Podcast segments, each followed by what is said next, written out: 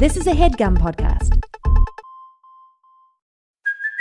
Hey, it's Kaley Cuoco for Priceline. Ready to go to your happy place for a happy price? Well, why didn't you say so? Just download the Priceline app right now and save up to 60% on hotels. So, whether it's Cousin Kevin's Kazoo concert in Kansas City, go Kevin, or Becky's Bachelorette Bash in Bermuda, you never have to miss a trip ever again. So, download the Priceline app today. Your savings are waiting.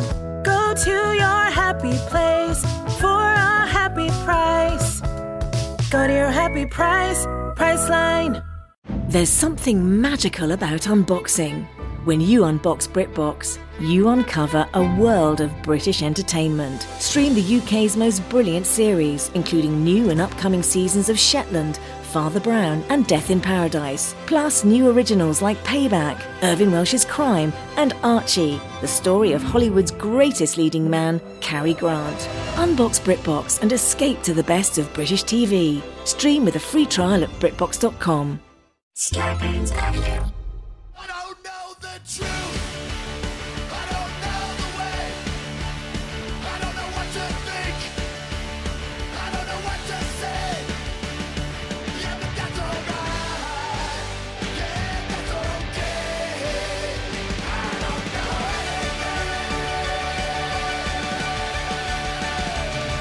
Hello and welcome to Factually. I'm Adam Conover. Thank you so much for joining me once again as I talk to an incredible expert from around the world of human knowledge about all the amazing shit that they know, that I don't know, and that you might not know. We are going to have so much fun on today's episode learning about dark matter and a bunch of other really cool physics shit. But first, a little bit of housekeeping. I want to remind you that you can support this show on Patreon. Just head to patreon.com slash Adam Conover for five bucks a month. You get every episode of this podcast ad free. You can also join our community Discord, and I will upload early versions of my new YouTube videos there so you get to see them before anybody else. But if that's not enough for you, I want to remind you you can also see me live. I am on tour once again this year.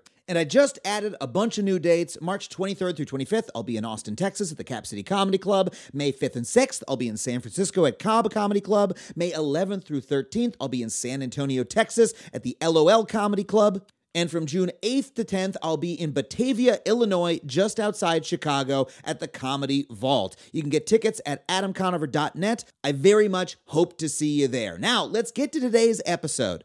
You know, science, as much as I love it, and I truly, truly do, it can sometimes be a bit too austere and bloodless, you know?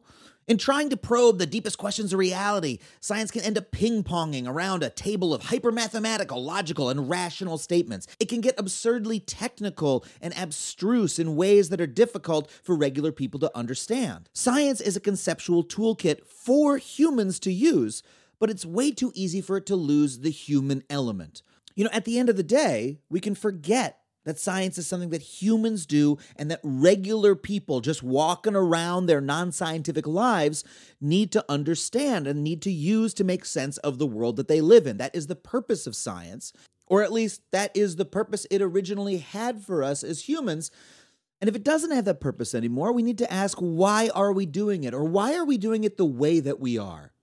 Yeah, I'll give you an example of this. Uh, an example of science being, you know, just a little bit too technical and hard to wrap my hands around as a person. Let's talk about dark matter. I've never really been comfortable with the concept of dark matter. You know, you go to the planetarium and they tell you that 20% of the universe is dark matter. What the fuck? What does that mean? You can't see dark matter, you can't touch it, it doesn't interact with stuff that I can see around me in the normal ways that stuff should interact. It's just math, and mathematical inference tells us it's there.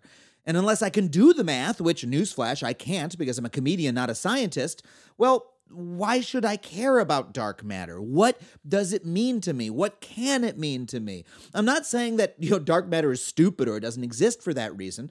I'm talking about the way it's presented to me. What am I supposed to think and feel about now that I know this about the universe? And you know, it's not just the products of science that can feel separate from who we are, it can be the process of science, the people, the institutions, the bureaucracy. Just to take one example. Science is more white and more male than the population at large, if you look at who is actually paid to do science today. And there are those out there who say, who gives a shit? Why does it matter who does the science as long as the answer is right? And you know what? I disagree with that because putting it that way ignores the humanity of science. It treats science as something uh, out there, something objective and rational and non human, when in fact science is something that we humans do, and we do it for ourselves and we do it for each other. And if science, therefore, doesn't reflect the variety of humanity, then science is therefore impoverished. Science is less than it should be, it's less useful, and it's less full of humanity than it needs to be. And you don't need to take it from me, okay? There is concrete evidence that we lose out from science being mainly done by white dudes. We know for a fact that women and minority researchers often come up with more novel ideas, and that more diversity in research groups means more scientific innovation. Our lack of diversity is quite literally holding science back, and a science that looks more like all of us is a better science. But as my guest today reminded me, we don't need to ask if science is going to be better to understand why it is important to have everyone be a part of science. Because again, science is a fundamental human activity as much as art or poetry or comedy or any other human pursuit. And that means that if some humans are cut off from it, that is bad for humanity, not just for science. And look, you know, one of the reasons I love talking to scientists is because for me it is a tonic to this viewpoint that science is some sort of hyper rational, non human thing. Because when you talk to a scientist, you remember that it is people who do the work, it is individual humans that are doing it because they love it and they care about it. And it's always a gift to be able to have that experience, to talk to a scientist and realize that they feel it in their soul and that their scientific work reflects their personality because how could it not? So, today, to that end, we have an absolutely wonderful person and guest on to talk to us about all of this, to talk to us about dark matter and why we should give a shit about it, about why we should give a shit about who's able to do science, and about how limiting who does science screws over people and makes science worse. Her name is Chanda Prescod Weinstein. She's a theoretical physicist at the University of New Hampshire and an advocate for diversity in science. And she's the author of the new book, The Disordered Cosmos A Journey into Dark Matter, Space Time, and Dreams Deferred. This was one of my favorite conversations I have had in months. I know you're going to love it. It's just it's just beautiful. So let's get right to it. Please welcome Chanda Prescod Weinstein. Chanda, thank you so much for coming on the show. Thank you for having me. Tell us a little bit about yourself to start. You describe yourself in your book as a particle cosmologist. What does that mean? So, broadly speaking, I'm interested in the origin and evolution of space-time and everything that's inside of it. And I particularly like to look at this through the lens of particle physics. So, basically, like everything. but don't ask me questions about planets, okay? Like, don't ask you questions about planets. That's too specific. Too, yeah, it's like it's like simultaneously too large and too small, basically. yeah, Right, because particle physics is is very very small, extremely. but cosmology is very very large. Extremely. Right? yes. How do these things like com- how do you how do th- how do these be part of the same story when they're at such divergent ends of the scale spectrum? in the very early universe, so what we call early universe cosmology, we're very concerned with the particular particular evolution of particles um, because they're dominating what's happening in the early universe. And so, really trying to understand the origin and evolution of structure requires going back to the beginning, right? So, going back to the, mm-hmm. the very basic building blocks. I've become particularly interested in the dark matter question. And so, dark matter is this stuff that's out there. It's most of the gravi- normally gravitating matter in the universe, but we can't see it, we can't touch it, we've never handled it in a lab, anything like that. But it plays a really significant role in how galaxies evolve and even, you know, this, the formation of stars, et cetera, in the, in the early universe. And so that requires thinking about things at the microphysical level, at the at the particle level, because we expect that dark matter is a type of particle. So uh, let's just focus on dark matter because we've discussed physics on the show a couple times. We've never gotten into dark matter. I've always been very curious. So can I can I tell you my dumb dumb understanding of dark matter, and then you tell it. me what I've got wrong? Is that an okay place to start? Yes. Okay, so my understanding is it's one of those things where physicists are like, okay, so we're, we've got all our equations that are describing the universe. We're very certain about our equations. Our equations show us there must be a lot more matter out there, but as you say, we can't see it, we can't touch it, right? Uh, we we've not uh, detected it. How do we know that we didn't just fuck the math up? that's that's what I've always wanted. That's what I've always wanted to know. I mean- is, is I I understand that you- you're very certain about it, but if if we've been for decades, right, uh, knowing about this, but yet not still seeing it and touching it, um, wh- where is the gap? I mean, if you want to be fringe, like Fringe. I, I would Wow. always love to be fringe. I'm going to get myself in trouble. So really, there are two. oh, get into trouble. there, get into trouble. There are two solutions to this problem, right? So we looked the the really the first substantive evidence for the existence of dark matter was Vera Rubin and Kent Ford looking at how fast stars were orbiting the centers of gal- galaxies. And when they calculated how fast they were orbiting, as you get further from the center of the galaxy, they were going too fast. And this is almost hmm. actually like a, a frosh physics problem. Like this is something that we might give to our first year students because you can match how much matter there is and how fast something is orbiting. This is like Newtonian physics, right?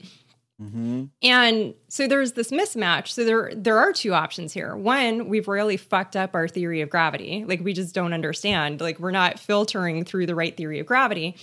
Or the alternative is that there's more matter there than we can see, right? Because the other way that we're measuring how much mass a galaxy has is by looking at how much light it's emitting. And we can correlate the brightness of the galaxy with the mass of the galaxy. okay. So we're basically doing two, we're basically measuring how much matter there is in a galaxy in two different ways. And they should give you the same answer and they don't, ah. right? And so it could be that maybe we don't understand our theory of gravity. And there are people who actively research in this area, which I just called fringe, which like I actually usually have like a professional rule that I don't do that, but I'm like salty about various things this week. This so is here where people come for spicy. This is where people come for spicy physics takes. Yeah. right? This is the brand Yeah. of the show. so don't don't stress. You're you're in a good home here for your fringe takes. Um, uh, oh, okay. So there, but, but so there are folks who think that maybe the issue is in the other direction, but the more common view is that there's this kind of matter that doesn't show up via light. But I mean, yours. This is basic Newtonian physics. This isn't even crazy uh, quantum stuff or whatever. This is Nope. like, hey, the the planets are literally rotating at the wrong speed based on how much matter we can see. Right. And so actually, we can think of examples in our own solar system. I just said, don't talk to me about planets. so I'm not even going to name one here, right? Where people were saying things aren't moving correctly. There must be another planet there. And indeed, there was actually another planet, right? And so you can use gravitation and the, the dynamics of the system is actually one lens that we look at the universe through is actually by seeing the impact that objects are having on each other through gravitation um, so actually, I will say that one of the the arguments that we have in the physics community is about the question of the word detection. Um, And this is this is an interesting sort of technical point, which is that often people will say we've never detected dark matter. I may have even actually said that a few minutes ago. I don't remember, but we have in the sense that we have a plethora of evidence that's difficult to explain without inputting this um, idea of a new particle. So the challenge that the the modified Newtonian dynamics people face, MOND is the term broadly for people who just think that we got gravity wrong, Ah, is that there is no other evidence that gravity doesn't work, and it's actually one of our it may be at this point our best tested theory in terms uh-huh. in terms of the scale and the number of significant digits we've gone out to with G that we we feel fairly confident. It's a it's a theory. It's a marvelous, beautiful like Einstein's gravity. I, it's a beautiful theory that also, if you tweak it a little bit, a lot of things change. And we're not seeing those effects elsewhere. And so they have to come up with a model that only changes things for the purposes of how these stars are moving and various other things like gravitational lensing, where space time gets turned into a funhouse mirror for light, basically. There are a bunch of things that you need to be able to explain that dark matter does beautifully that it's harder to do if you change your theory of gravity. I see. Because the theory of gravity is going to it's more general. It's going to affect more different situations if you change that Yep. theory. But we're only seeing the that dark matter gap in certain cases. So if you change gravity, if you change the the whole equation for the whole universe, then now you've got a problem with a bunch of other uh scenarios where we don't have a problem but if you change the theory then you have to take those into account can i just say you you're I, i'm already loving the way you explain this stuff because you know the problem with I, I find so often talking to people who study physics which by the way my sister is one of them my sister has a phd in uh, particle physics um, is now she, she's now a science journalist at, at the wonderful magazine Science News. She writes about physics and and reports on it. But um, you know the the the problem that I've always had talking to her, anybody else with particle physics, is that you have an intimate knowledge of something that I would have to probably spend as much time as you to understand. If I'm talking to somebody who under, who's a musicologist, right, I can at least experience music and they can uh, tell me a lot more than I know about how music works, but I can li- go listen to some Bach. But I can't firsthand experience the beauty of Einstein's, you know, uh, gravity, as you say, without studying it extensively. Um, so it's, it can be a little bit hard. At me as the dilettante, the guy who likes to understand a little about a, a little bit about everything. Physics is always a little bit hard to get into, and I feel like I'm understanding it very clearly talking to you, which I I really appreciate. Well, I think one thing I want to say is actually, I do think you can get some nice visuals, particularly for general relativity. I, I encourage everyone to use their favorite search engine to look up gravitational lensing and maybe look up Hubble Space Telescope and the phrase gravitational lensing. Also, the, the recently launched JWST, which I call just Wonderful Space Telescope, had this beautiful, beautiful deep field image. That's what it was called. And it has all this gravitational lensing, which I mentioned is where space time gets turned into a funhouse mirror.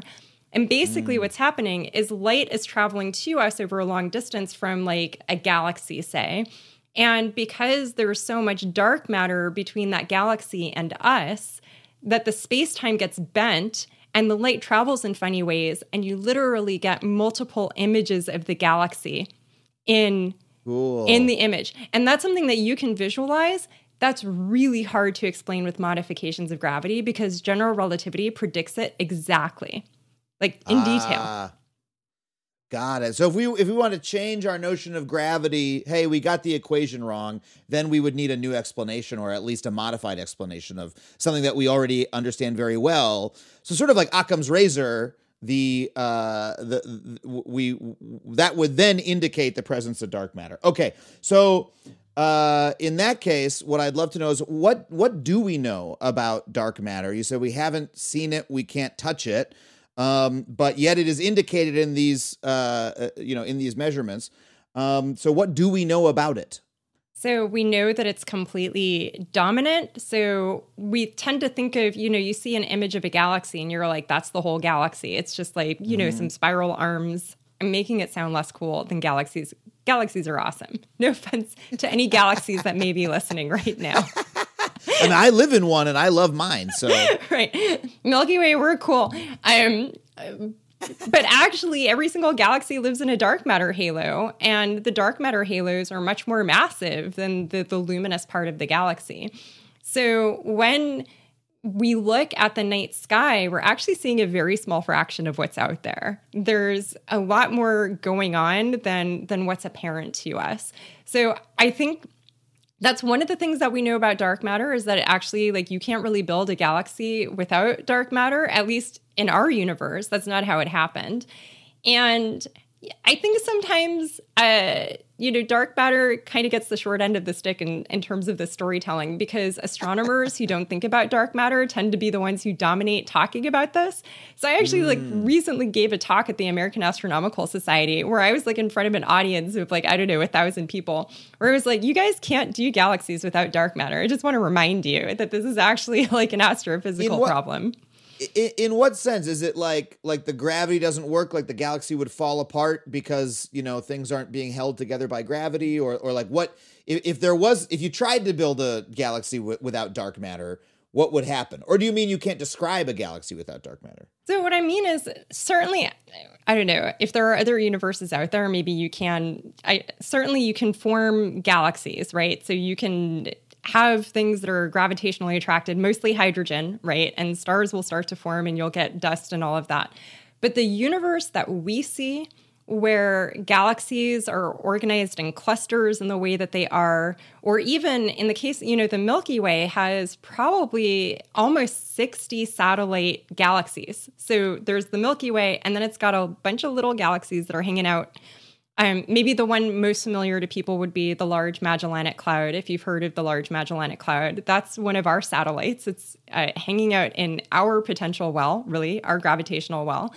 And that picture looks the way that it does because of the dynamics that all of those galaxies are having with dark matter. It's not just what we would call um, the luminous matter we call baryons. It's not just baryons, it's also dark matter. So if you want to make, you know, fantasy galaxy, do what you want, put whatever ingredients you want into it. But if you want galaxy in the cosmos that we live in, then That you have like to our your- galaxies. Right. Then you have to concern yourself with dark matter. You can't just ask when the Milky Way and Andromeda collide, which is going to happen at some point. No, really? Yeah. You can actually, this is something else. Actually, you can probably find this on the Hubble Space Telescope website. There's actually, um, people have created images that kind of project what the night sky would look like when the Milky Way and Andromeda are colliding with each other. Cool. I assume this is going to happen in billions of years. This is- or this when- is a long time Or, from is now. it is it in a couple years? No, I mean, and the other thing I should say, right? We have this colloquial understanding of the word collide. Like you think about like uh, two cars hitting each other or something like this. Yeah. But this is going to be a much more elegant kind of like things coming together, um, gliding. Like there isn't going to be any violent smashing. Like there, there isn't going to be anything like that. But in the scenario where you want to model those two things happening, you can't just think about the stars and the gas. You also have to think about how the dark matter halos are going to interact with, with each other and shape how everything else moves. So where is dark matter? Like, is there dark matter around me now? And is it evenly distributed, or is it like you keep saying a halo? Is it in you know in our galaxy? Is it in specific places, or is it everywhere? What a dumb dumb sounding. No, question. no, no. I, re- I mean, so first of all, it's inside of you right now. Um, What? there's there's a possibility that there may be some dark matter inside of you. Wow. I mean, there are also neutrinos fly- flying through you. You're fine. Sure. I- I'm aware of this. I've known that for years, and so I've come to peace with the neutrinos. But dark matter, I'm still. I'm like, okay. Uh, at every moment, there's lots of little tiny particles flying through me, and they don't interact. And I've I've heard this one before, but I actually do, have no idea w- if I'm trying to picture dark matter where it is, uh, or what it looks like. It looks like nothing. I know that. But sorry, please go on. So it's definitely the case that I'm, um, you know, looking at gravitational dynamics and other pieces of information, we can estimate what possible densities of dark matter there are in our local solar system. And this is an area of research that people focus on. Um, we do think we have we have a measurement that we call a density profile, which is basically like how the density depends on where you are in the galaxy or in the halo. And so we actually think that uh, there's a, a relatively like strong concentration in the core of a galaxy, and that it but it also takes a really long time to kind of tail off. So it exists well beyond where the luminous, the visible part of a galaxy stops.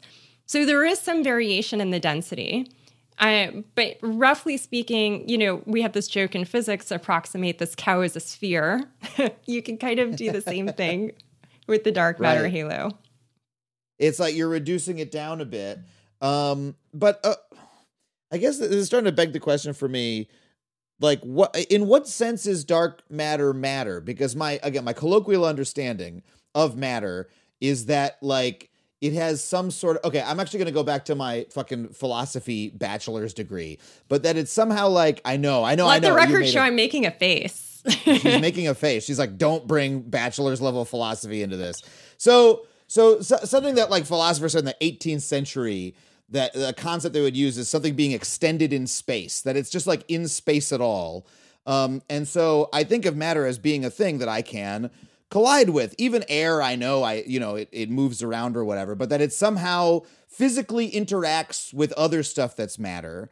Um, and yet like I dark matter that doesn't seem to be the case, at least not in a way that I that I directly can interact with.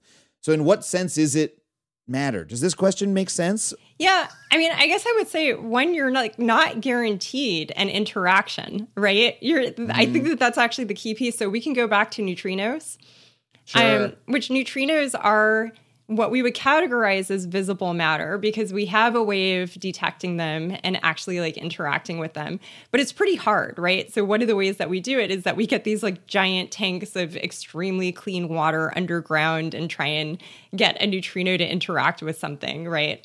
Um, Otherwise, actually, bananas produce neutrinos, and uh, through pot- Bananas produce neutrinos. Yes, you're. I actually you can you can find some. Uh, there's a radio episode where I talk about this, but yes.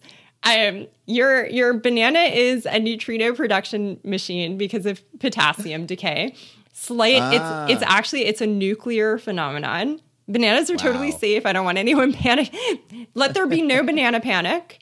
Um, so neutrinos are This is going to end up on TikTok in a second. Someone's going to be like bananas. They tick, neutrinos come out of them. You got there's going to be some guy in a grocery store holding up bananas. We can't eat these anymore. it's gonna be like banana radiation poisoning. They were definitely like heading. We're in that cultural moment. Um, but you can think of like neutrinos go through you, and there's there's really no effect. Um, a- another you know example of something that we don't really have any interaction with the cosmic microwave background radiation, which is light that has been traveling freely through space time since the universe was only about four hundred thousand years old. Which I know sounds really old, right? But the universe is like you know almost around 14 billion years old. so that's actually like 400,000 is like baby steps, right? Like Yeah. it's very young. Um, it is a, um, a microwave, right? So that's not really something that like we don't we don't really have any strong interactions with. So I, you're not guaranteed an interaction. That said, we actually do have experiments that are hoping to to find some interaction between dark matter and what we would call standard model, like particles that we already know about. Oh. And that's actually that's actually something that I don't work on that, but other people are trying to work on that. I've been much more focused on we know that we can see the effects of dark matter through astrophysical observations. So, how much can we learn about dark matter just using those astrophysical observations without, you don't want me in a lab. That's like the, the short version is you don't want me in a lab. So, uh, uh, uh, astrophysical observations meaning what? The way that it affects uh, the way astronomical objects move through gravity, because they because we know that it, it dark matter does interact with gravity, right? Am I? I'm correct. Yes. So it, it gravitates just like everyday matter. And so that's actually part of what's kind of weird and strange about it is that it gravitates just like we do, but it doesn't do anything else the way that we do. Like light goes right through it. It really shouldn't be called dark matter. It should be probably called invisible matter or transparent matter because it doesn't have a color. Like light just goes right through it, right? Um so it when I talk about, you know, using astrophysical probes, for example, how many satellites should the Milky Way have? Um, and how does that relate to how massive the Milky Way is? That that becomes a question of how did the dark matter uh, interact gravitationally, and how did the dark matter interact with itself? So this is this is I guess my research group. I shouldn't say I guess my research group is expert on this question um, in relation to one particular uh, dark matter particle, the axion. And so, you know, to go back to your very first question, really the thing that interests me most is how we can use the very large to understand the very small. So, can I look at if I tell a computer basically, these are the equations for this dark matter particle, show me what a dark matter halo looks like. And then I go back and I use, for example, the Vera C. Rubin telescope i- observatory is going to be uh, taking first light next year. Vera Rubin being one of the people who first found the substantive evidence for dark matter, right? Cool. So now we're going to have that telescope looking at satellites, and it's going to help us get a better understanding of whether those satellites look the way our simulations tell us they will look, if we're getting the numbers that we expect to see. Et cetera. And so we can do that matching. And that might tell us, okay, this dark matter model is consistent with these observations, or only if I adjust the mass of the particle or some other parameter of the particle. And then that actually, that's what we call a constraint that tells me what the dark matter isn't, and it allows me to pare down my options a little bit. Oh, okay. Look, you you are right. Dark matter has had a bad rap because I literally for my whole life dark matter had been presented to me as almost just like physicists fudging the numbers going, "Ah, the equations didn't work out. There must be a bunch of dark matter around. We don't know anything about it. It's just uh there must be some you can't oh, don't look for it. You can't see it. It's just uh trust us, you know."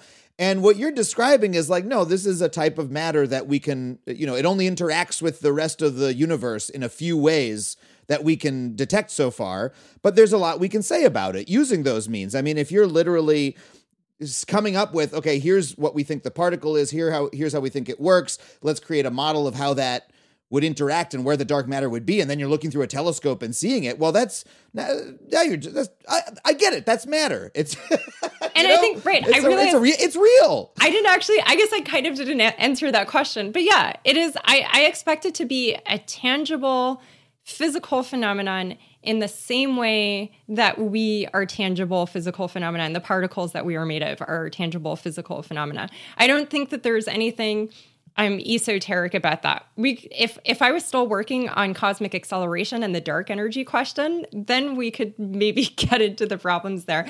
But I work on dark matter now. So like I don't have to worry about problems like that.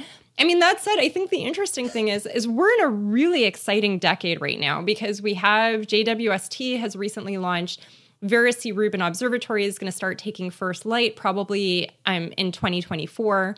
Um, the the the camera on it is the facility is looking like amazing. The Nancy Grace Roman Space Telescope is going to be launching before the decade is out. And for people who don't know who Nancy Grace Roman was, she's basically the mother of Hubble. We get Hubble Space Telescope because Nancy got it for us.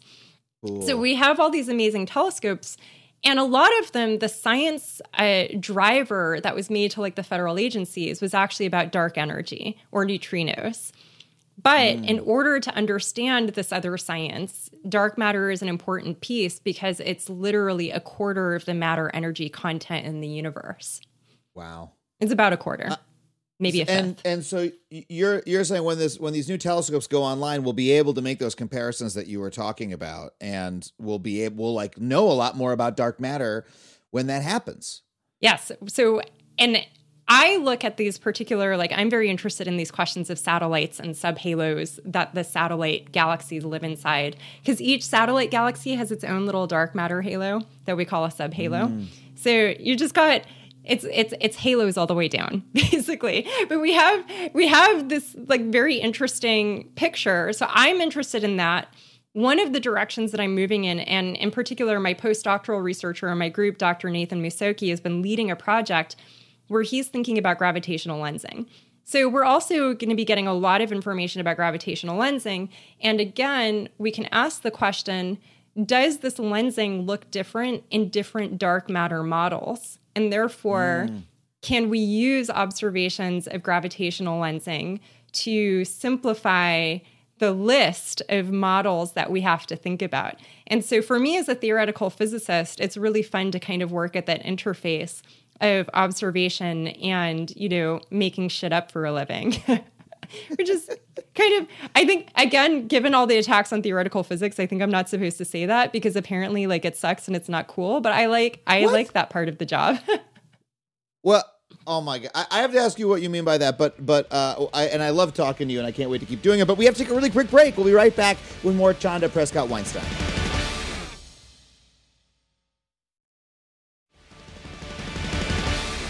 Okay, we're back with Chanda Prescod-Weinstein. You just said all the attacks on theoretical physics. What what attacks do I'm not attacking theoretical physics. Who's attacking it? So, you know, I'm not going to name names, but there have been some op eds that have been floating around recently in newspapers that should probably know better that have basically made claims about how particle physicists all we do is make things up and we don't even care and we're just doing it because we want to get publications out and get grant money.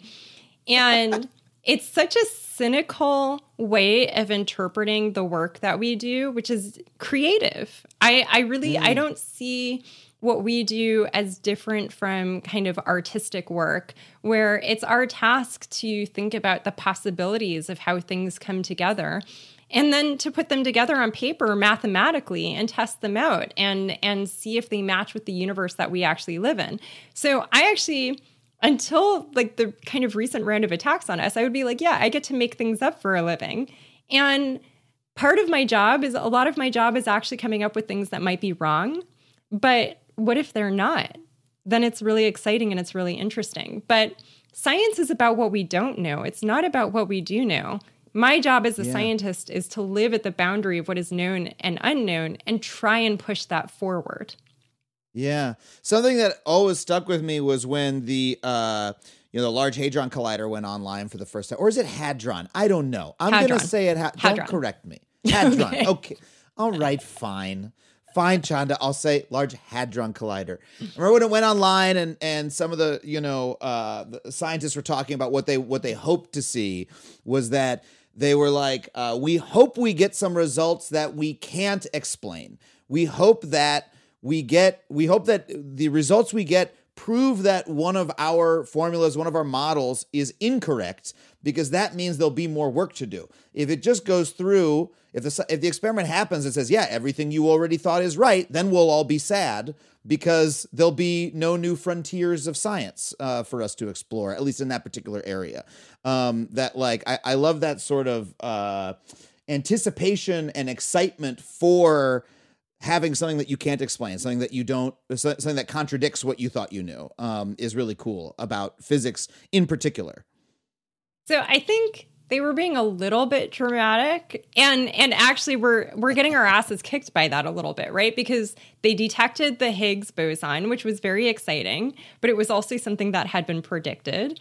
And then basically nothing has nothing is broken. Like the standard model is in some sense in very good condition.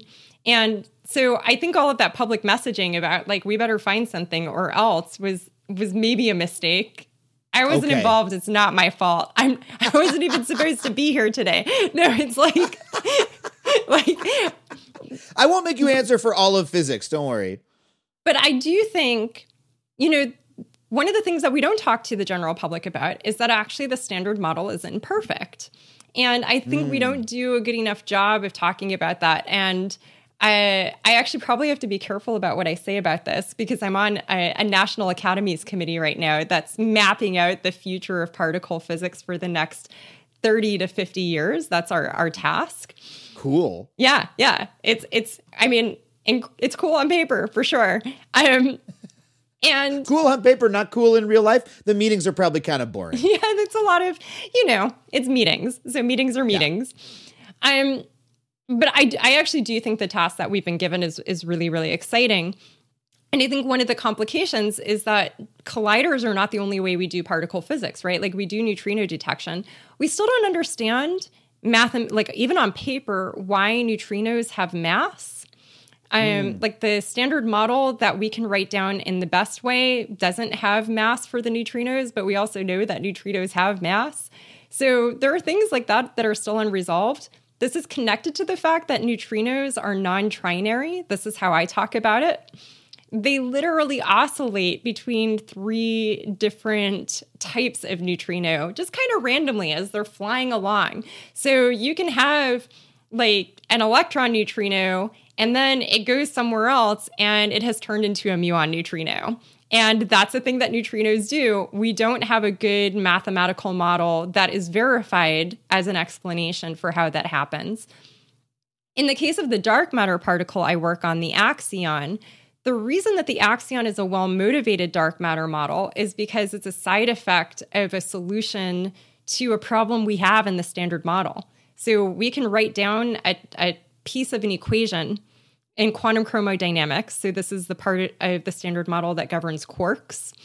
Hmm. And there's no argument for why that part of the equation shouldn't be there. And usually we have a mathematical reason, like it doesn't obey some rule that we've put in place already. Nothing tells us it can't be there. The only problem is it causes physical effects in the neutron that nobody's ever seen in the lab. So, this is a, a situation where we don't have a good mathematical explanation for why we're not seeing that effect on the neutron. but we're not seeing that hmm. effect on the neutron. So the standard model is beautiful, and I would never, you know, it's it's it's it's a work of art, and we should be really proud of it. I would never it. Impugn the standard model. I would we all never love the impugn standard, the standard model. model. But but it's not it's not done because also Yeah. where's gravity? There's no gravity. There's no gravity in the standard model. No. But I but I've experienced I'm experiencing gravity right now. How do you have a model with no gravity in it? I mean, are you sure you've been experiencing gravity? Have you talked to someone about that? I'm pretty sure when I jump I come back down, but it, it could be something else. it it could be magnetism. I could be made of metal. I don't know. I don't understand physics that well. But no, gravity is somewhat separate from the standard model. Is is correct? I mean, so the standard model explains three of the four major forces, and mm-hmm. there's an assumption that we should be able to bring gravity into that. But the quantum gravity problem is is a big outstanding problem. There are people who would debate whether that's a particle physics problem or not. I, but frankly, like I'm not a fan of people getting into their little bubbles and saying, "Well, this is my fiefdom and it's not related to your fiefdom." It's one, it's one universe. Yeah. So Yeah, and and ideally we we want these theories to connect and and we want to know how they influence each other. Um, something that you uh, write about in your book, though, uh, is the fact that sometimes, even when the model is very complete describing something, that it still leaves us with like a why at the end. That when we're like learning about it, we're still sort of like, you know, okay, uh, you- you're writing about, um, I believe, like neutrons being made up of quarks, and like, okay, we can describe that that's the case, but you know, our our sort of like human surface level, just walking around brain, sort of wants to know, like, okay, well, you've described everything, but like, why is it like that? That there's still some like mystery at the core of it in a way. Does that does that make sense, or was I misunderstanding your writing? Yeah, I definitely think, you know, some of this is a question of what do we think physics can tell us and what do we think that the, the goals of physics should be. And so, one example is okay, if neutrons and protons weren't made out of quarks in the way that they that they are, like we would physically be different, right? Our universe would physically be different.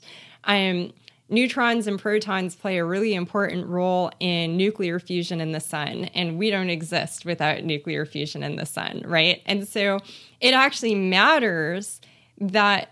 So the electron is a fundamental particle. It's not made out of other particles, but it actually mm-hmm. is of great significance to the existence of life on Earth as we understand it that the proton and neutron actually are composite particles and are mm. not fundamental particles. That property makes a huge difference in our lives because I, there are all these fusion processes that happen in part because of that, right? So I think that's one way of thinking about it. I happen to be teaching a graduate introduction to quantum mechanics right now. That's what I was doing at at nine o'clock this morning, mm-hmm. and I, you know, teaching quantum is really interesting because it's a topic where there's a lot of math and there's a lot of calculations that we can do, and then there are still these like really basic questions that we don't really have good answers to, which is like, what does it mean to take a measurement? That's like I mm-hmm. actually had to kind of contain my lecture notes on this question because I have I have real ma- I mean even the question of like what counts as real material but there's calculational abilities that they have to have when they're done with my class and thinking about the question of what counts as a measurement in quantum mechanics doesn't help them with that. but yet it's a question that like when you're working with the material it comes to you very naturally right? That that like okay when you i mean i know if uh, i'm going to butcher it but a pretty fundamental concept of quantum mechanics is that to measure something is to change it. And so you're like well why is that the case? And it depends on the definition of measurement right? And like so is isn't it the case that if someone's sitting in that class of yours and you're just trying to teach them the math they're going to start wondering about that question like naturally aren't they So I actually worry a little bit about a bait and switch that happens in in physics. Mm. And, correct me and I've- please I've written about this a couple of times in in my last couple of columns for New Scientist, I, partly because it was on my mind a lot as I prepared this course. Quantum mechanics is a subject that gra- that students who go on to a graduate degree see twice. So you see it as an undergraduate, and then you see it again as a graduate student. Mm-hmm. And when you're teaching it to undergraduates, the focus is really on teaching them to solve certain types of equations that are going to be important and and giving them the basics of here are some like toy physical systems that you need to understand how quantum mechanics works. And so you want them to have a sense of you know, quantized energy levels and how those connect to the picture of the atom that we have. Um, but the reason that students walk into our physics classrooms is often like you choose physics major because, like, I don't know, you read Lee Smolin's um, Three Roads to Quantum Gravity or something like that. And mm-hmm. you were like, this is awesome. I want to think about all of these deep questions. And yeah frankly, Lee is one of the very few physicists who's at a, the level of seniority that he's at who still asks and thinks about these fundamental questions. Um, it's very rare for a physicist to get the opportunity to do that. But this is we come on podcasts and we're like yeah the measurement problem. We have all of these very esoteric questions. And then you get into the classroom and they're just like no let's solve this differential equation. So i'm the harmonic oscillator and then like here's like the square potential well in one dimension and the square potential well in two dimensions. I'm bad because i'm making that stuff sound like it's not students if you're a physicist please care about that and don't make I'm your sure graduate instructor I'm sure that's plenty suffer. of fun but people are like, "Hey, what what happened to all the cool Galaxy Brain podcast stuff?" And we don't that's something that you got to do on your free time. You can't get paid to do that. There are really very Really? few people on the planet who get paid to think about those questions. And part of it is that funding agencies won't put the money down for it because you don't get a nuclear bomb out of that. I mean, like frankly, like that's the short version is you don't get quantum computers and nuclear bombs out of thinking about uh, some of these like well, maybe yeah, even the quantum computing people aren't necessarily spending a lot of time on it. So, yeah. I mean, I, really wanted to get there because I know that's something you cover in your book is the way that you know science does interact with you know, state power, for example. That you know the the the physics program that we develop, you know, the incredible progress we've made in understanding the fundamental building blocks of the universe uh, came about because you know we needed to kill a whole lot of people or at least somebody in charge wanted to kill a whole lot of people or wanted the ability to in order to achieve some very non-cosmic uh, you know, global foreign policy objectives. Um, and that's a weird fact about science that we don't really acknowledge enough. And I think this is going to help move us into the whole other topic of your book and, and a lot of your writing. So, how do you think about that? Uh, that very strange, you know, dark dark secret, right? to keep talking about dark dark things as as it pertains to physics. Yeah, you know, one of the strange things about being a particle physicist who spends time thinking about history is being aware of the fact that my field in in a really big way in the United States is an outgrowth of the Manhattan Project. Mm-hmm. And I think nuclear weapons suck and we should get rid of all of them. And we're in this like terrible situation where they're actually hard to get rid of, right? Because like once you have the nuclear waste, it's a, it's a whole problem, right? Yeah. Um and so part of being in my opinion, an ethical physicist is being conscious of the complexity and of the history that's at our backs. And I'm trying to learn lessons from it. And so, in fact, you know, just coming back to the quantum mechanics course I'm teaching right now, I decided I wanted to open the class with a particular experiment that I think is not discussed enough. It's something called the Stern Gerlach experiment. I'm hoping to come up with a way to talk about it for the general public in my next book because it's frankly it's not even something people try and write up because it's such a technical quantum mechanical thing. And as I was preparing for it, I was reading a lot about the experiment and how the experiment was done. So it's named after Stern and Gerlach. Stern was a Jew and Gerlach went on to head the Nazi nuclear weapon program, right? So I'm thinking about what does it mean for me to teach this in the classroom, knowing, and this is an experiment that that happened around like 1920-ish. Wow. Um, actually, 1922, because last year was the 100th anniversary of it. Wow. And knowing that these guys are actually complicated figures. And so, you know, I'm not in my physics classroom to be a polemicist about social issues, even though I have lots of opinions about them and about history. But I had to start my class by saying, so we're going to name a lot of people because you all need to know the names of these people. And a lot of the stuff we're going to learn is named after them. But I want you to understand that just because I've mentioned someone's name doesn't mean that I am lionizing them, does not mean that I think that they were a great human being. And some of these people like sucked. Like Schrodinger seemed to be into young girls. Like there are a lot of things that are just like not awesome about these guys. Um, and you know, Feynman was a notorious sexual harasser. They're all of it's Yeah. it's a weird thing to carry around all the time.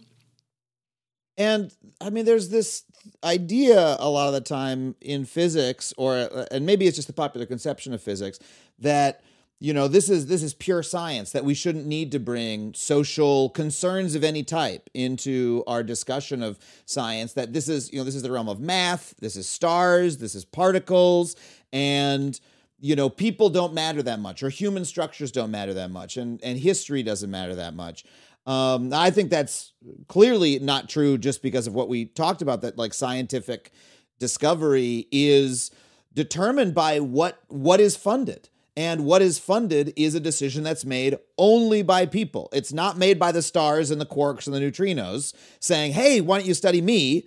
There's a little bit of it that sci- scientists do get to direct the course of study sometimes, but all you need to do is like talk to a couple scientists in America and find out which ones have enough money to do their research and find out which ones feel resource starved.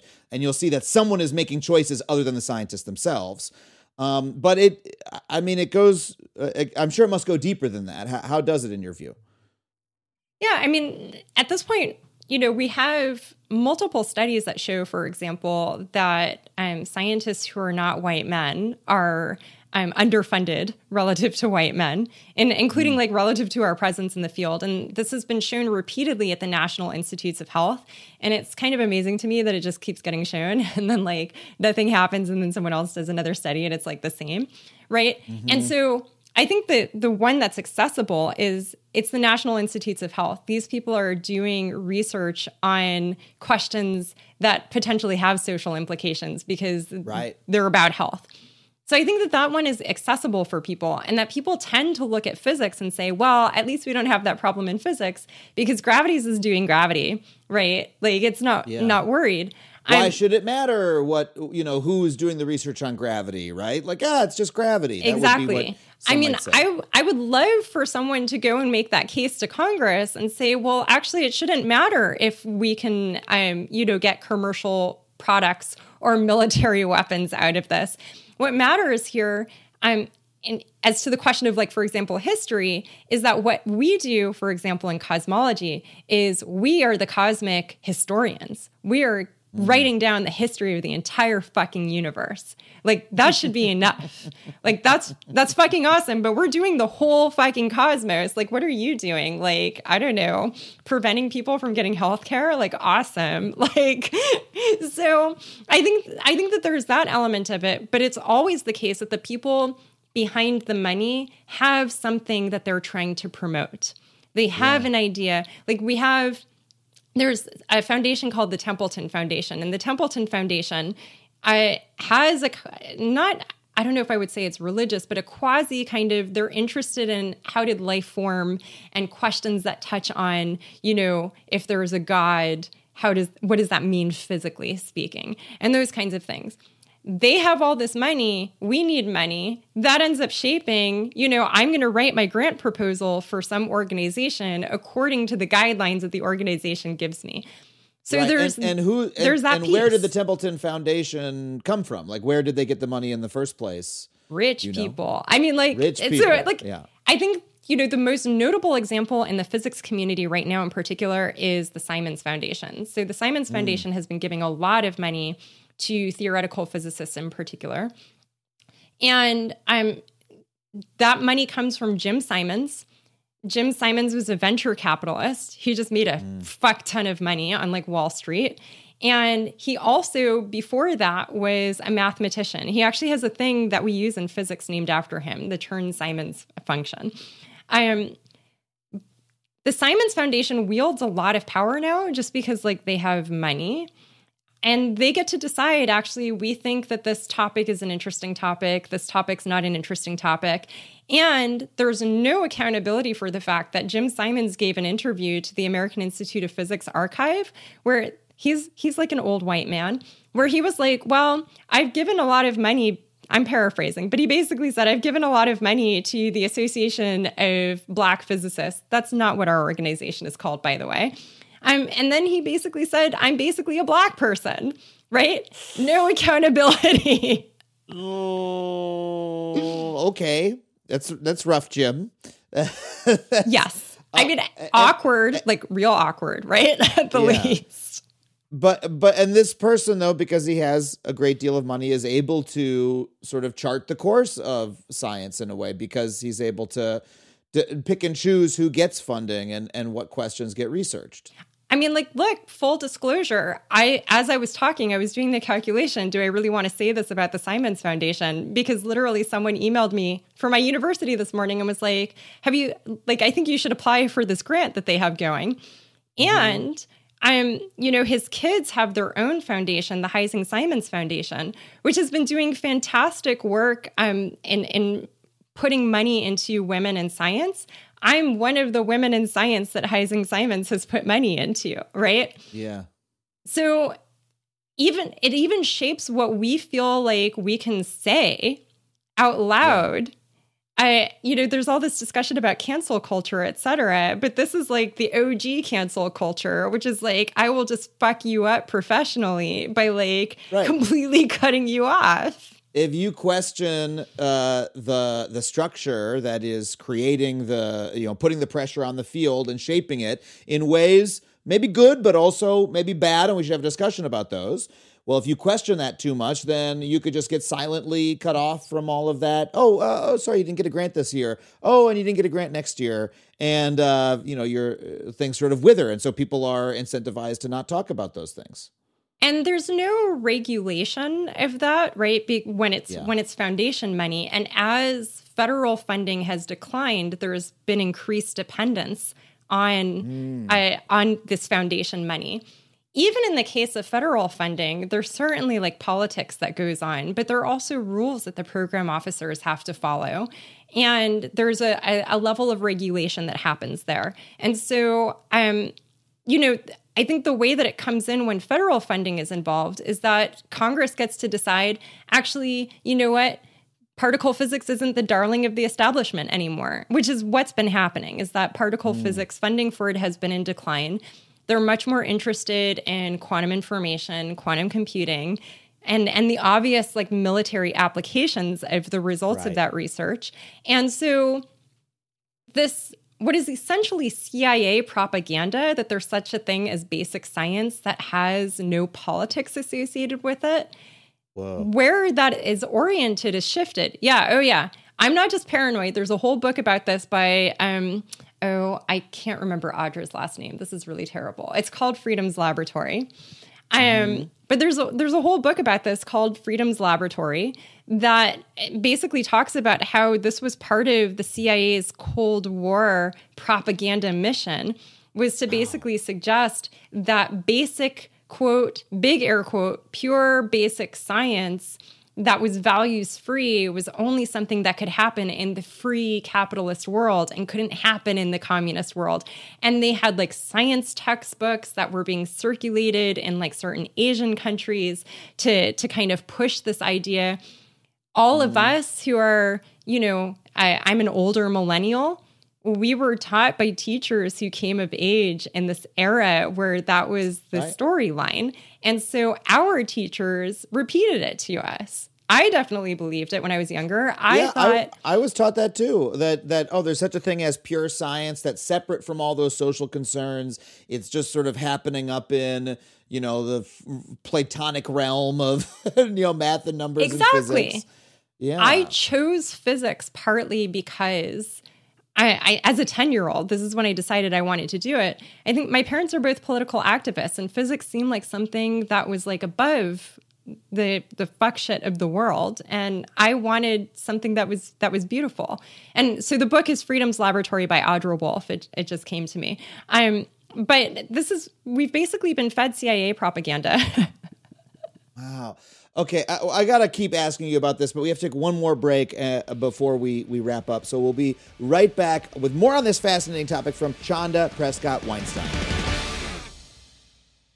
As a factually listener, you're probably aware of my unwavering commitment to online privacy. Well, Delete Me has been an indispensable tool for me for many years, long before they even started advertising on this show. I've been using their wonderful service. In today's digital landscape, you know, it's alarmingly easy for data brokers to traffic your personal information online. In fact, I would almost guarantee that your personal information is on multiple data broker sites on the internet right now. It's not even the dark web, it's the regular web. These data brokers may be peddling and exchanging your name, phone number, and home address all without your knowledge. And trying to locate and remove all this data yourself can feel like an impossible task because there can be dozens of these sites. But that is what Delete Me does for you. Delete Me's team of experts scours the depths and the breadth of the internet to locate and remove your personal data. Within just seven days, you'll receive a comprehensive report detailing their findings and what they have removed. It can be hard to believe, but approximately 41% of Americans find themselves vulnerable to various forms of online harassment,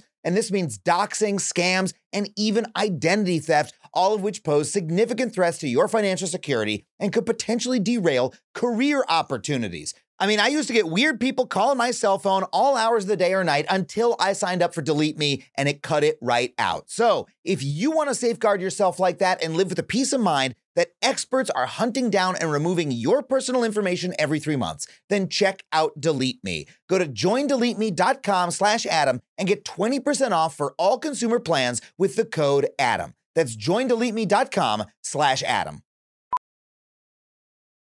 VR training platforms, like the one developed by Fundamental VR and Orbis International, are helping surgeons train over and over before operating on real patients. As you practice each skill, the muscle memory starts to develop. Learn more at meta.com slash metaverse impact.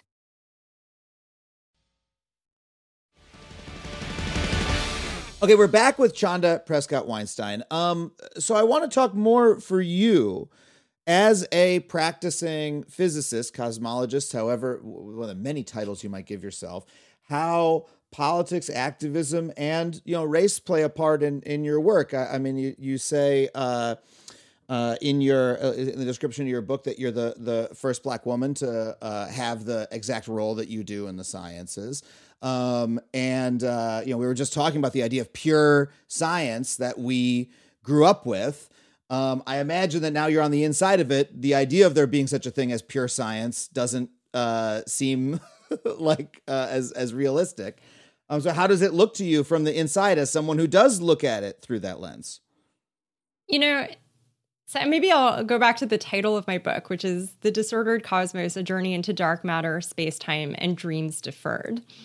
And I really wanted that Langston Hughes reference to Montage of a Dream Deferred in that title, because I think in a lot of ways, the book is a narrative about understanding that this idea of physics as being disconnected from values, as being above and outside of the social world, um, that is, a, is an almost childlike idea that we have to let go of mm. if we want to move forward in a world where every child gets the equal opportunity and has access to their right to a dark night sky, to have the experience of sitting and wondering under a night sky and asking questions about is that all that there is? Where is the dark matter supposed to be in in this picture or whatever other like weird thoughts that they might have, right? But it's harder to have that experience if you're in an urban area where there's significant amounts of light pollution and you don't have access to a dark night sky because there's no public transit there, because you use a mobility device that is hard to get out into the desert because your local, you know, public parks don't have mobility devices that are designed for for rough land, which luckily that's becoming increasingly common, but it's it's not everywhere, right?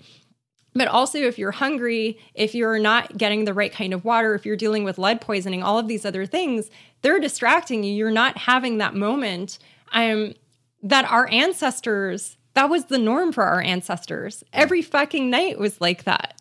until like fairly recently, right? And so thinking about what it means to connect with the humanity that is is part of how we evolved, right? Asking yeah. those questions, I think it then becomes very clear that this work that we do is both of in my opinion, cosmic significance because we are a storytelling species. We like to tell stories about the night sky. And in order to make it possible for people to engage with that side of themselves, there are a whole series of social issues. Like I just touched on disability justice, public transportation, light pollution, you know, clean water in Jackson, Mississippi, all of that. All of those things come together.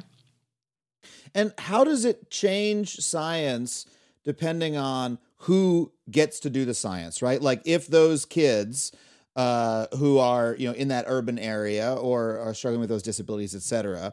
If you know we we are able to change things so that they have that access uh, that that you did and that you know folks like my sister did, for example, and are able to enter that world, like how does that change science for the better if we're able to do that? Because you know again a a uh, uh, you know that old way of thinking that the the propagandized uh, propaganda that we were brought up with would say, well, who, who, does it matter who's doing the science because it's pure science and like the scientific method works no matter what who's who's doing it. Um, what what's the what is the case against that way of thinking? You know, I think like the first thing I would say is like. Why the fuck does it matter if it makes science better? I think the mm, question mm-hmm. is, does it make us better? Yes. That's actually my primary concern. I'm I mean, the, I can actually answer the question of why does it make science better, but like I have a, a fundamental like question about like whether that's the thing that we should be concerned about, or should we be concerned about making sure that everybody is treated like a whole like five fifths of a human being, right? Yes. And in the scenario where we are doing that, that means that some people are going to think about the way that they engage with the world around them through this mathematical framework that I have been able to learn and study and and work on professionally.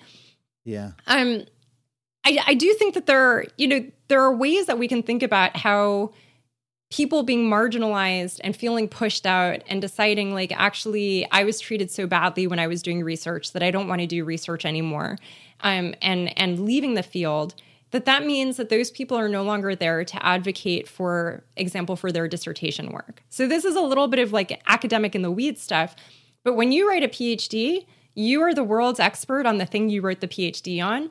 And you're the mm-hmm. person who goes and give ta- gives talks about that and communicates to people about it and advocates for the ideas in your dissertation and the results in your dissertation.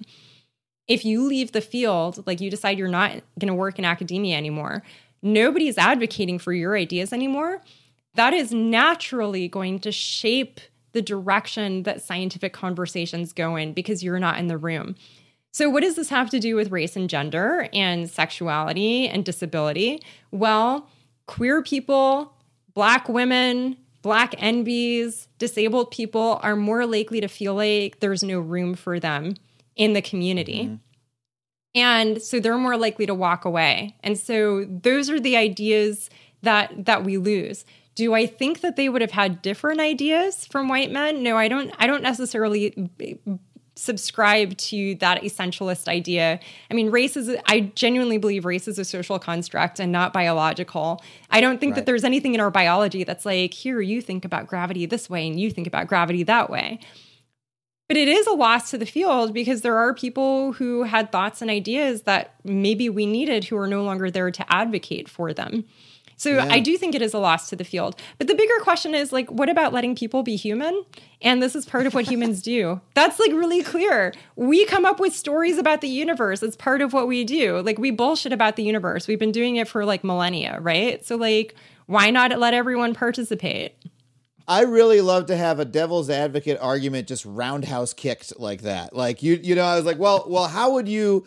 You know, uh, how would you argue against this, which someone might say, and you just completely demolished it? Um, because of course you're right that you know the the fundamental. You put it so beautifully that like your experience with the mathematics and with the science has like been personally enriching and important to you, and it's a beautiful thing that everybody should be able to partake in an experience if they want to. In the same way music or comedy which is what I, what I do you know comedy has been very important to me and I hate the idea that anybody who's doing comedy would find themselves pushed out of it because that sucks for them as a human you know? I want other people to be able to partake in the same beautiful thing that I love so much but then there's also the number two argument that you can make. You know, we people you people used to say something similar about comedy. Funny is funny. Who cares? You know, it's just funny is funny. Who matters who tells the joke? I've personally been in comedy writing rooms where I'm like, my God, we got to tell a funny story. We got to tell a bit of history. We got to make a joke about something.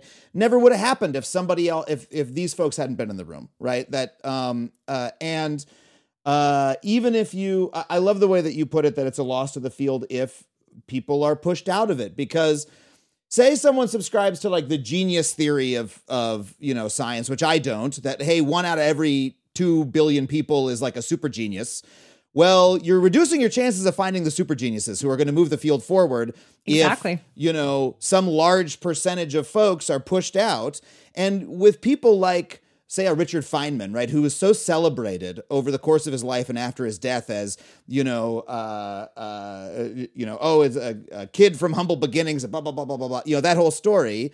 Well, uh, there's a million kids out there who could have that story, who could bring, you know, a same a, a, a spark to you, and also might not like serially sexually harass and assault Yes, people over the course of many decades. Um, that that's a, a Right. related thing about him. But yeah, like we, why would we want to cut ourselves off from the human potential uh, in in the field? It's madness to do so. Yeah, you know, it's funny because like I didn't always think that, like this about it. I think I thought in a very kind of like mainstream way about, you know, and actually the very first piece of writing that I did about this topic was because my PhD advisor I mentioned earlier, Lee Smolin, wrote this book, The Trouble with Physics, that was basically about how string theory was too dominant in quantum gravity discussions. And he was basically saying that homogeneity was actually really bad for the field because people weren't exchanging ideas about about bigger questions and other frameworks. And Sean Carroll wrote a blog about this and was kind of responding to it. And I was just sitting there looking at this all incredulously. Like this must I think it was 2007. And I was like, this is a bunch of white men arguing about diversity. And they're just arguing about like diversity of like it hasn't come up at all that like there are very few women participating in this conversation. There are no people of color, like not women of color, not men of color, et cetera. And so I wrote a long comment on his blog and I was like, hey, by the way, you're using that word diversity in a very limited way, which is get really ironic given the terms of the conversation about conversations being too limited. And and Sean actually like quite generously was like, "Hey, this is a really good point. Do you want to turn this into a blog entry?" And that was the first time anybody ever asked me to write ever, really. Oh, cool. Um, and so I, and that was the argument that I made. But I think as I've gotten older and grayer and and wiser, I've started and and engaged more with thinking about how do I situate this in the context of history. The United States and other places has already a very nasty history with articulating black people as a source of labor and that that's mm. the value that we bring to the table is the intellectual ideas it just used to be that historically it was like, so what's your capacity at growing rice and managing a plantation? That that was the intellectual um, building on, on on black people's intellectual capacity and labor and thought and physical labor. Um, and so I, I want people to question do we have to stay in this mode of constantly trying to turn people into producers? Because what world has that given us? The world that we're mm. in is an extreme crisis in a lot of ways. People are having a hard time making a living. Poor white people, poor black people, poor people of all kinds are having a hard time making a living. So maybe we actually want to question these logics that we're allowing to dominate our science. And we also want to make sure that we, first of all, we want to eliminate poverty. We can do that. That's a thing. And I think part of eliminating poverty is allowing people to have those moments of connection with the universe. Um, Yeah. to, to to be their full human selves, and I think racism and classism and transphobia and and and all of those um, social structures they can be changed and should be changed because it allows us to have that relationship with the universe. And I think that that by itself is worth it. Just like making people laugh, like that is inherently a valuable act. Oh my God, what a beautiful sentiment to end us on because you're right. I, the framework that I was using to talk about science was like, yeah, well, we want to advance the field. We want to we want to be more productive. We want to get better science more quickly. Why would we want to cut people off from it? But it's true. That's me internalizing some of the logic of capitalism, of, of saying that we always want to increase that productivity. What can we get out of it? And what you're reminding me is that, like, the reason I love science, I love thinking about science and talking about science, even though I don't, I come from a family of scientists, I don't do it myself, but is, you know, the beautiful thing about science is, you know, you're lying on a hillside staring up and going, like, what the fuck is this shit? You know? And like, Exactly. Trying to, trying to answer the question. And it's a beautiful, you know, my, but my big uh, sort of spiritual connection from science came came from like studying evolution, not even in college, but you know, in my in my spare uh, in my spare time in college, just reading, you know, Darwin and and Daniel Dennett and and Richard Dawkins before he went nuts and stuff like that. um, you know, uh, and, and you know, just engaging with, oh my god, like it, it just physical processes, you know, create the endless forms most beautiful that Darwin wrote about. What an incredible mystery that I was like immersing myself in. And that's the real shit, right? And and the re- and we're the only things on the world that are doing that, right? We're the only we're the only we're the only objects in the universe that we know about that are trying to tell that story. And that's a fund that's not important because you can build a bomb or because you might be able to publish. That's like a fundamentally important good in the universe for the universe and for ourselves. And so we should be creating a world in which everybody gets to do that because that's a fundamental that's that's why humans are fucking here, right? And we are part of the universe, right? We're, I, I think it was maybe Carl Sagan who talked about us being like a self-aware part of the cosmos that's that's that's trying to understand the rest of the cosmos. So, you know, one of the things that I always like to remind people is that we are literally a reflection of the cosmos. We are. And we are we are genuinely star stuff. That part is true. Oh my god! And we should treat each other as such, shouldn't Yes. we? Should we should remember that when when we look at each other and when we interact with each other. Absolutely. Um, what what a wonderful conversation! All time great podcast episode. I I Thank we're gonna end it there on that perfect note. Um, Chanda, thank you so much. Uh, t- please tell us the name of the book once again, because I'm sure everyone's gonna want to go grab a copy of it after this wonderful conversation. It's The Disordered Cosmos, a journey into dark matter, space time, and dreams deferred. And you can get it in all formats from pretty much any bookstore, though I highly recommend an indie. Thank you so much for being here, Chanda. Uh, uh, can't thank you enough. Thank you for having me. Well, thank you once again to Chanda for coming on the show. If you want to pick up her book, once again, you can get it at factuallypod.com slash books. And when you do, you'll be supporting not just this show, but your local bookstore as well. I want to thank our producer, Sam Roudman, our engineer, Kyle McGraw, and everybody who supports this show at the $15 a month level on Patreon. Once again, I'm going to read out all your names this week. Let's do it. I want to thank A, Akira White, Alexi Batalov, Alan Liska, Ann Slagle, Antonio LB, Ashley, Benjamin Birdsall, Benjamin Cornelius Bates, Benjamin Rice, Beth Brevick, Black Cat Jackster, Brighton Camus and Lego, Charles Anderson, Chase Thompson Bow, Chris McKinless, Chris Mullins, Chris Staley, Clifton Vargas, Comrade Crunchy, Courtney Henderson, Daniel Halsey, David Condry, David Conover, Devin Kim, Dean McCullough, DPC is awesome, Drill Bill, Duck Moo, Dude with Games, Eben Lowe, Ellie Mary, Ethan Jennings, George Rohack, Harmonic, J. Scott Christensen, Jason Burbage, Jay Sal, Jeff Nash, Jim Myers, Jim Shelton, Joanna Lingenfelter, Joker on the sh- sofa, John McPeak, Caitlin Dennis, Caitlin Flanagan, Kel Crow, Kelly Casey, Kelly Lucas. Gotta go to page two. Here we go. Kevin France, Kevlar, Lacey Tiganoff, Lacey Garrison, Laura Willing, Larry Latouf, Larry Studer Studenmund, Lauren Vivian, Lisa Matulis, Lauren Fieldhouse, Maggie Hardaway, Manuel Garcia, Marhi, Martin J. Lawler, Martin Tithonia, Marvin Weichert, Matt, Miles Gillingsrud, Mom Named Gwen, Mrs. King Coke, Neil Gampa, Nicholas, Nicholas Morris, Nikki Batelli, Noah Dowd, Nuyagik Ipaluk, Opal, Paul Malk, Paul Schmidt, Peter Zeglin, Philip Hanwalt, Rachel Nieto, Richard Watkins, Rick Spurgeon, Robin Madison, Ronald C. Waits, Rosamund Sturgis, Rosie Gutierrez, Roy Ziegler, Ryan Shelby, Samantha Schultz, Sam Ogden, Sean Smith, Scooper, Super Duper, Spencer Campbell, Susan E. Fisher, Svosky, Thomas Lewis, Tim S. Root, time for page three. Timothy Kearns, Vincente Lopez, Vornak, Weeb Milk, and Whiskey Nerd 88. And do not forget Zach Zim. Thank you so much, everybody. If you want to join him, head to patreon.com slash Adam Conover, and just five bucks a month gets you access to all of our goodies. If you want to see me live, head to adamconover.net and buy some tickets. Thank you so much for listening, and we'll see you next week on Factually.